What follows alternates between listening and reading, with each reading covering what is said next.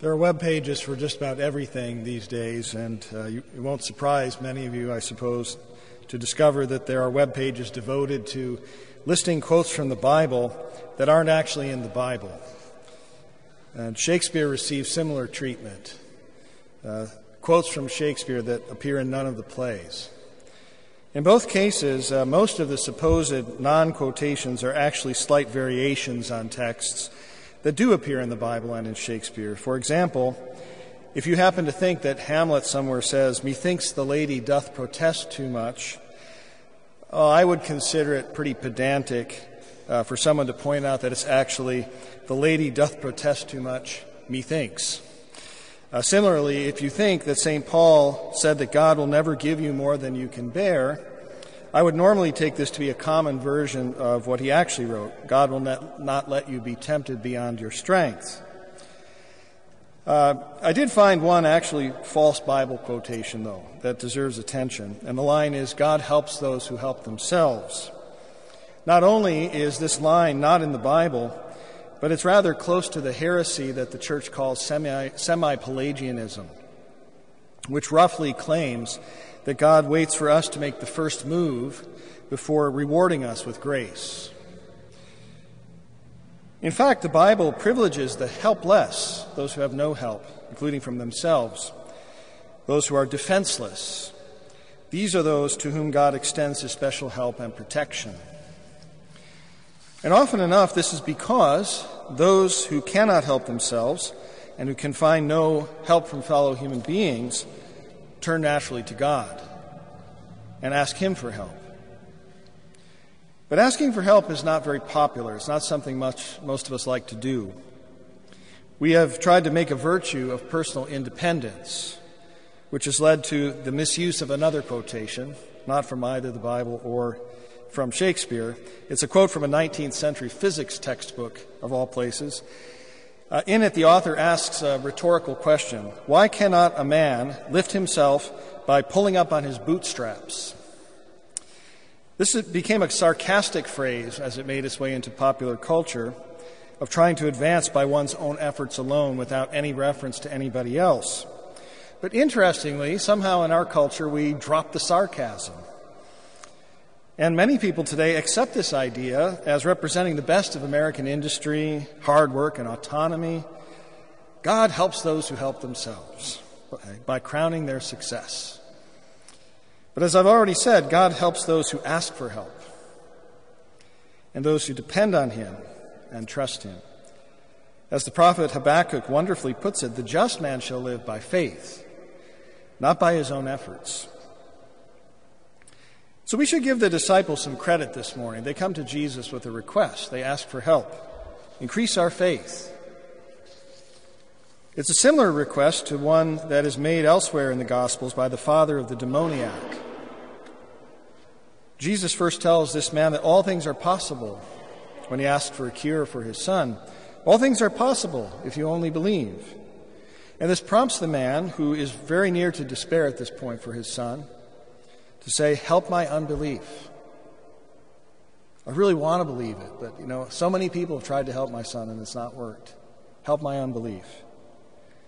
And Jesus actually doesn't respond in words to his request. He heals the child. So we can assume that the man's prayer, his request to help his unbelief, was answered. That was the answer. And I bring up this incident about the demoniac in comparison to today's gospel for two reasons. The first one is that the Father's request is virtually the same as the disciples' request in today's gospel. And the second is to indicate that faith as a virtue is best exercised under a certain amount of pressure. And in fact, uh, St. Paul says this to Timothy that we need to bear our share of the gospel burden if we're going to increase our faith. And just as it can be difficult to become courageous if we never put ourselves in any danger whatsoever, faith can be somewhat easy when things are going all right. we see a similar dynamic in the paragon of faith, the patriarch Abraham. When, I ask you, it's your little quiz, when does Scripture tell us that Abraham was counted righteous because of his faith? It was after he questioned God he expressed serious misgivings because God keeps promising him this son and he's not coming, and he and Sarah are not getting any younger. And God gives him the promise again. And Abraham, to his credit, discounting all the contrary signs, believes him, trusts him. Now, faith is a gift. It's something we can and should ask from God. But it's also a virtue, and that means it grows stronger or weaker depending on whether we exercise it with greater intensity or lesser intensity. And let's face it, just as there are no atheists in foxholes, and that line is not in either the Bible or Shakespeare, isn't it the case that our faith grows stronger when it's tested? So, what's the specific test that Jesus poses to the disciples who are asking him to increase their faith? Or what are they responding to and asking for this gift? What, what is challenging their faith that they want a stronger faith? Well, first of all, the last few weeks we've been listening to parables about wealth and the difficulties associated with wealth. We know that Christ's strong warnings about the wealthy were a scandal to the disciples. When Jesus said that it's easier for a camel to pass through the eye of a needle than for a rich man to enter the kingdom of heaven, the disciples' response was, Well, then who can be saved? If it's not these people who are obviously blessed, what's it about?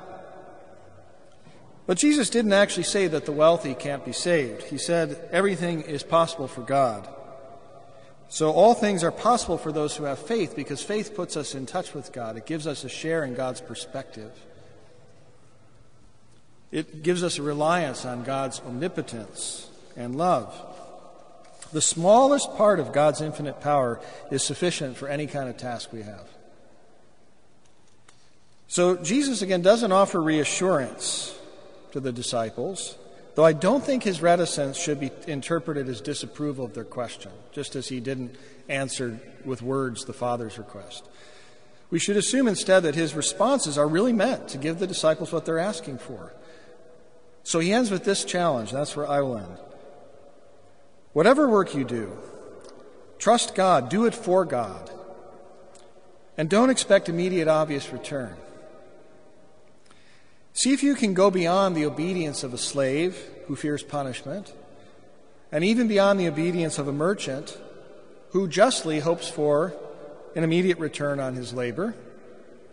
But rather, strive for the best kind of faith and obedience, that of a faithful son or daughter, who does what the Father asks because he loves his Father and asks nothing in return but to be loved. And for this obedience of faith, we have no greater example than the Son of God. He always did the Father's will, including becoming a servant, doing the work of salvation, being our pioneer in this work of salvation, out of love for the Father and for us. We can be content to be unprofitable servants, but this is so that all the glory will not go to us as if we pulled ourselves up by our bootstraps. No. The glory will go and accrue to God the Father and to his Son, our Lord Jesus Christ. Amen.